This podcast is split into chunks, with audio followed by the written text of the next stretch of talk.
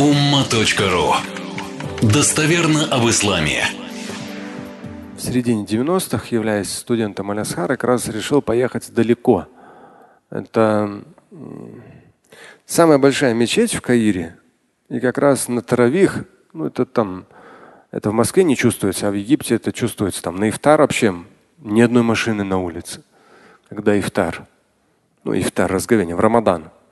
И потом уже ну, люди поели потихонечку, там полчаса, час, потихонечку оживление, и потом уже ну, во время таравиха, наоборот, там пробки, все это такое активное. И я решил поехать вообще на другой конец, на автобусе, на другой конец города. Каир тоже не маленький город, в мечеть. И там как раз на Ляйля Кадр, ну, 27-я ночь, да, то есть Ляйля Кадр, когда неизвестно, эм, по-моему, Джибриль кто-нибудь заслышал? Такой чтец есть, Джибриль. Я, помню, немножко уже отстал от жизни. Но надо как-то. Джибриль очень красиво читает. У него свой стиль чтения, ну, он такой обычный, даже в какой-то степени саудийский, но такой. Ну, самые известные чтецы это, конечно, египтяне. Самые мощные. И он читает, и он как раз на Ляйлю Кадр завершает чтение Корана за Рамадан, то есть на каждый таравих, таравих, таравих, таравих, и туда народу столько съезжается, там ну, под 50 тысяч туда съезжается. Там сама огромная мечеть, она вытянута, вот так мечеть. То есть она не под куполом, она вытянута.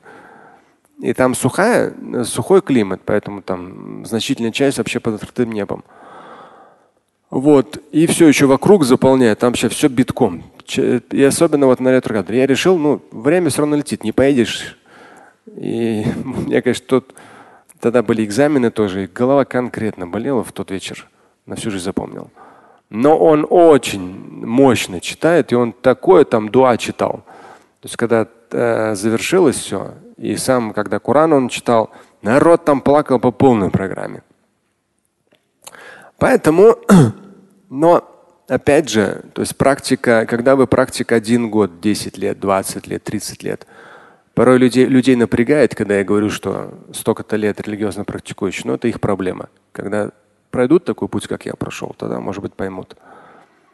И когда ты бываешь в разных странах, разных людей видишь, разные судьбы мусульман. И ты среди мусульман постоянно крутишься. Почему-то в жизни получается, что те, кто больше всего плачет, потом в каких-то ситуациях они хуже всего. То есть смотришь, прям он плачет, плачет, плачет. Такой вот, ну, это называется как бы в народе искренний. А в каких-то ситуациях, финансовых вопросах, в семейных вопросах, ну, подлец под лицом оказывается. Вот этот момент тоже не знаю почему. Я не говорю, что все. А вот если вы смотрите практику жизни, в нашей мечети даже бывали такие ситуации. Порой люди потом рассказывают, говорят, я думал, что он такой искренний, он плачет, там на намаз приходит, плачет. А потом там его кинул на конкретные деньги. Вот. То есть это, я не говорю о том, что он не искренне плачет. Но это как-то уже слишком, это же не театр какой-то. Он искренне плачет. Но плач и вера – это ну, немножко вот разные вещи. И что это за плач того же самого э, Харуна? Да? Харун он искал, то есть он почувствовал тяжесть в душе. Он искал сильного наставления. То есть, ну, по крайней мере, я всегда читаю книги там, да, разные, не только богословские. И ты читаешь, или сейчас про там в студии я читаю вот э, богословский мой перевод моим голосом. Сейчас у нас на 25 сура была. То есть ты входишь в эти смыслы, да, ты, это я сам писал этот богословский перевод, да, но когда ты входишь в эти смыслы коранические, они очень красивые, все великолепно, все хорошо. Но вот эту всю красоту ты можешь проникнуться чувствами, там, да, но ты, когда твоя же задача верующего принять эту красоту и применить ее – когда-то там человек поссорился с женой, или там ребенок там, может быть, не совершает очередную молитву обязательную. То есть там или на работе, или твои там руководители, или твои подчиненные. Вот здесь эту красоту. То есть я сторонник, чтобы ты, у тебя был внутренний плач пред Богом, который ну, не проявляется в твоих глазах. Да? Внутренний плач вот то, что ты ответственен пред Всевышним за ребенка, пред Всевышним за жену, пред Всевышним родители, пред Всевышним подчиненный. Да? То есть там, где ты можешь поступить как-то не очень, а ты чувствуешь, и ты чувствуешь трепет пред Всевышним. Поэтому плач, он есть, его много. Но, по крайней мере, даже вот я говорю, Рамадан, э, люди на травих, многие плачут, все это хорошо. То есть это на самом деле эффект очищения, им становится легче. Не то, чтобы они стали лучше, но им становится легче. На какой-то период они становятся, да, на самом деле лучше. То есть такое окрыление, воодушевление появляется. Но все то, что сказал э, Фудейль ибн Аяда и та история, которую он привел, если вы обратите внимание, там один из ученых, который сказал, для тебя жизнь, вся жизнь последующая, с учетом твоей ответственности, она вся должна быть как пост, а разговение – смерть. Это даже где-то было написано. То есть у нас вот интересно, ну я по-своему, как мусульманин это анализирую. Министр иностранных дел наш э, Лавров, интересно, он уже, по-моему, там 20 лет, что ли, министр. Он где жил 20 лет назад, там же и живет. Что-то тоже скромное у него есть в Подмосковье. И, то есть человек, у него вообще нет какого-то стремления к деньгам. То есть вот то, что я часто говорю, к сожалению, у мусульман у нас почему-то, да, хорошо быть богатым, хорошо это иметь хорошее, то это все, алхамдулillah, все хорошо. Но когда люди, то, что Фудель сказал, вот это роскошь, вот это вот неимоверные какие-то траты, поглощение, потребление, да, то есть когда человек докопался до каких-то возможностей, там, в том числе там, в истории Харуна власть, это все, то есть у людей крышу сносит. Зачем? Почему вы так делаете? То есть опять же, человек может плакать, да, и на таравихе, там, и в какую-то дуа читает, плачет. Но потом, в самых разных жизненных ситуациях, как он себя поведет, вот это самое настоящее, натуральное. Да, он, вы просто по-своему понимаете, он по-своему, это нормально. А я поэтому привел примеры из разных областей, чтобы всем было понятно. Это каждый по-своему понимает по поводу плача. Плач – это все хорошо. Я сказал о реалиях жизни. То есть э, в Коране говорится про плач, в хадисе говорится про плач. Это все хорошо. Но я специально, да, но я специально привел ну, жизненные истории. Сказал, что практика жизни показывает, что, к сожалению, вот, э, ну, это не должно быть как бы, определяющим, насколько человек там в этом хорош, нехорош и так далее. Плачет для самого человека. И лучше, даже с точки зрения сунны, сунну, ну сунны с точки зрения действий пророка, алейхиссалам, лучше всего сунну или дополнительные молитвы не читать при других. То есть можно это делать с точки зрения семьи, чтобы обучать да, детей. Но обычно при других, вот еще дополнительно молюсь, вот это, то, другое. То есть с точки зрения сунны это порицаемо. Поэтому и сунна совершается там, фар совершается в мечети, как джамаатом, а сунна дома. В этом смысле. Ну, для нас это не актуально, но смысл такой. То есть нужно как можно меньше показывать это людям, но как можно больше иметь это внутри. И когда у вас это внутри, вы подло поступить не сможете. Вас роскошь не разъест, потому что у вас очень много всего внутри. Вы не на людей это все тратите, вы накапливаете внутри. И тогда это вот, ну, в самых разных ситуациях вы не теряете лицо мусульманина. Количество разводов. Ну да, я слышал тоже статистика какая-то, что там среди мусульман в том числе большое количество разводов. В современных реалиях одно из порой распространенных слов – это что ты должен. Вот если жена своему мужу говорит, даже цитируя аяты или хадисы, что ты должен, и даже если она цитирует аяты и хадисы, я не сторонник вообще, когда что-то порицаемое, цитировать аяты и хадисы. У человека это начинает ассоциироваться. Даже если ребенок там, не хочет намаз читать, можно его заставить, вот в Коране сказано. А получится он не только намаз, он еще и Коран, у него появится чувство не лучше. Нужно убедить, зачем это, почему, какая польза вывести. То же самое и в семье. То есть конфликт произошел, нужно не в смысле прикрывать свое я аятом и хадисом и вызывать у него или у нее в итоге неприязнь к этому аяту и хадису, а наоборот, вырулить совсем по-другому. Когда начинают друг другу, вот там, ты должен. Ну да, может быть, муж там должен, да, понятно, он должен содержать семью. Но сейчас такой период у него, он не может. А жена говорит, нет, ты должен. Посмотри, какой там сосед или вот это, или там пророк сказал вот это, ты должен. Уважающий себя мужчина, он наоборот еще меньше работать будет. Ну потому что это ну, как некрасиво. Надо уметь как-то это по-другому сказать. Я не оправдываю тех, которые целым днем сидят там в телефоне или в интернете и не работают, а жена там на двух работах. Я не оправдываю. Но я говорю о том, почему разводы. Потому что в том числе мусульманские семьи, они друг друга выставляют, берут в этот конфликт аят или хадис. Зачем в спор вставлять аят или хадис? Тот будет свою, со своей стороны тоже искать аят и хадис, оправдывающий его. Надо в спор разрешить. Ас-сульху хайрун. В Коране говорится, как раз в контексте вот отношений семейных. Ас-сульху хайрун.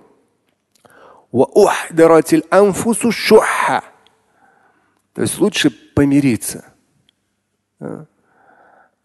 Но тут же идет в. Но души в душах у них шух. Шух – это очень такая животная скупость. То есть друг другу уступить не хотят. Да, гордость, но именно, ну, кибрия гордость, шух – это именно такая скупость. То есть вот именно как бы уступить друг другу не может. Такой вот жесткий, низкий эгоизм.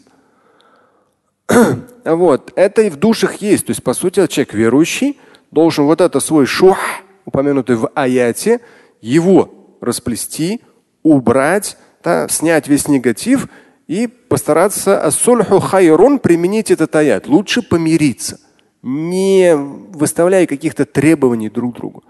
А когда начинают требования, там, жена, ты должна. Муж сидит на диване и говорит, ты должна постирать, погладить, кушать, приготовить, там, родить, воспитать это, то, другое. Я ничего не должен. Перед телевизором футбол смотрит. Значит, что же ненормально? Чуть. То есть я надеюсь, что такая жена с этим не согласится. Скажет, слышь, ты давай, ну поднимай с этого дивана. Мы с тобой вместе полы помоем, ничего не страшного нет. Нормально, полезно будет. У тебя спина окрепнет. И да, тем более сунна пророка, алейхиссалам.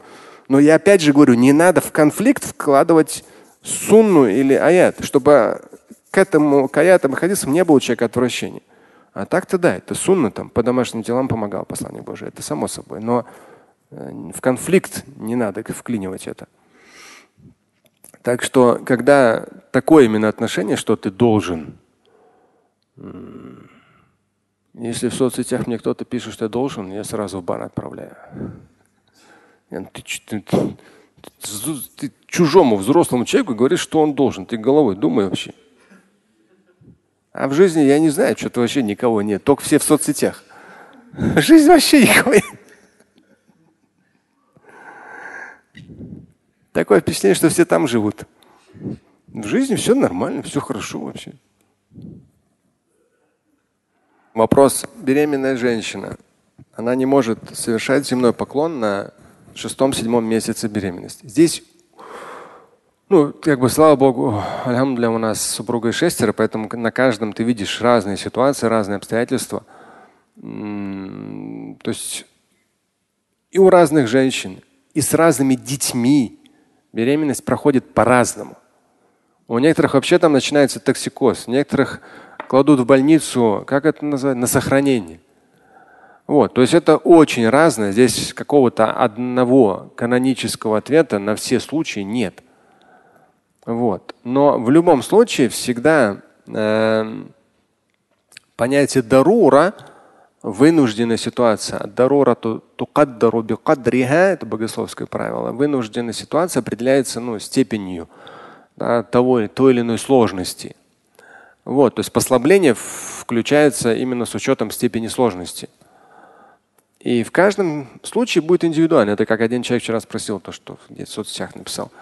Вот я, например, у меня там сутки в сидячем режиме я еду. То есть как мне намаз совершать? Ну, во-первых, сутки не вставая, он не сможет, конечно, тоже это там что, сидячий режим. Что он? Сидеть вообще даже один час, и то вредно, надо двигаться больше стараться. Вот. Но здесь по каждой ситуации по-разному. То есть бывало, например, даже в поезде. И в тамбуре намаз я читал, но там трясет по полной программе вообще.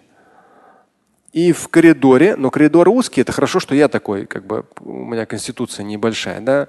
Но больше коридор, он удачен для утреннего намаза, ну, когда все еще спят, и когда уже поздно. А иногда, если днем, там, ну, довольно сложно. И бывало, когда, то есть там все битком-битком, ты просто на своем месте сидишь и сидя намаз совершаешь с максимальной амплитудой движений. В самолетах то же самое. В основном все равно получается сидя. Хотя бывало, бывало там большие самолеты, да. Но я рассказывал ситуацию, как мне там, ты что, проблем хочешь? Причем это мне говорят не, не российские никогда мне, или там, а это мне говорит катарская авиалиния. Тут там, я не знаю, там чуть ли не наручники на меня надели, что я в огромном самолете, ну, намаз решил читать, ну, то, что, ну, вот я сижу, вот ну, огромное место, это, ну, да, запасной выход, но огромное место, спокойно намаз почитаешь. Там мне такие проблемы мне начали создавать. Не знаю, как будто сейчас самолет взорвать решил. Ну ладно. Поэтому прямо еще подходит, говорю, что, проблема, что ли? На английском. Я особо не этот, на английском не разговариваю. Да.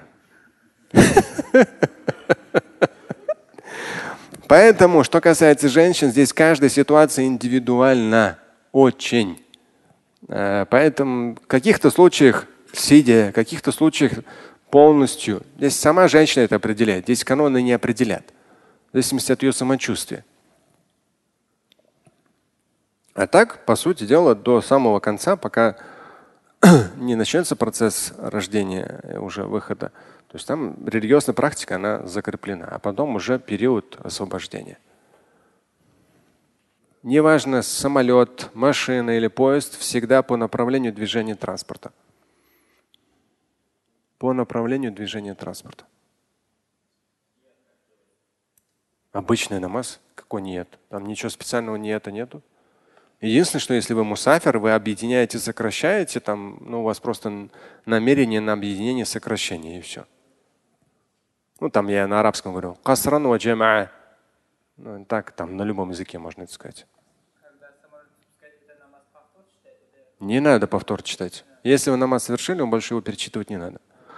Но с точки зрения сунна, это большой материал есть на ума.ру, называется «Объединение молитв в затруднительных ситуациях». Я говорил уже о том, что меня порой критикуют некоторые, ну, грамотные в кавычках ханафиты о том, что в ханафитском асхабе это недопустимо. На самом деле это допустимо. Есть мнение, да, я согласен в ханафитском асхабе, но дос очень достоверные хадисы о том, что являясь мусафером, ты можешь сокращать, ну, сокращать надо, и можешь объединять в общем промежутке времени. И здесь в этих случаях, то есть ну, какой-то период я много ездил, вы до выезда, вот, например, зухр, полуденный намаз, вы куда-то выезжаете, до выезда дома вы можете как совершить?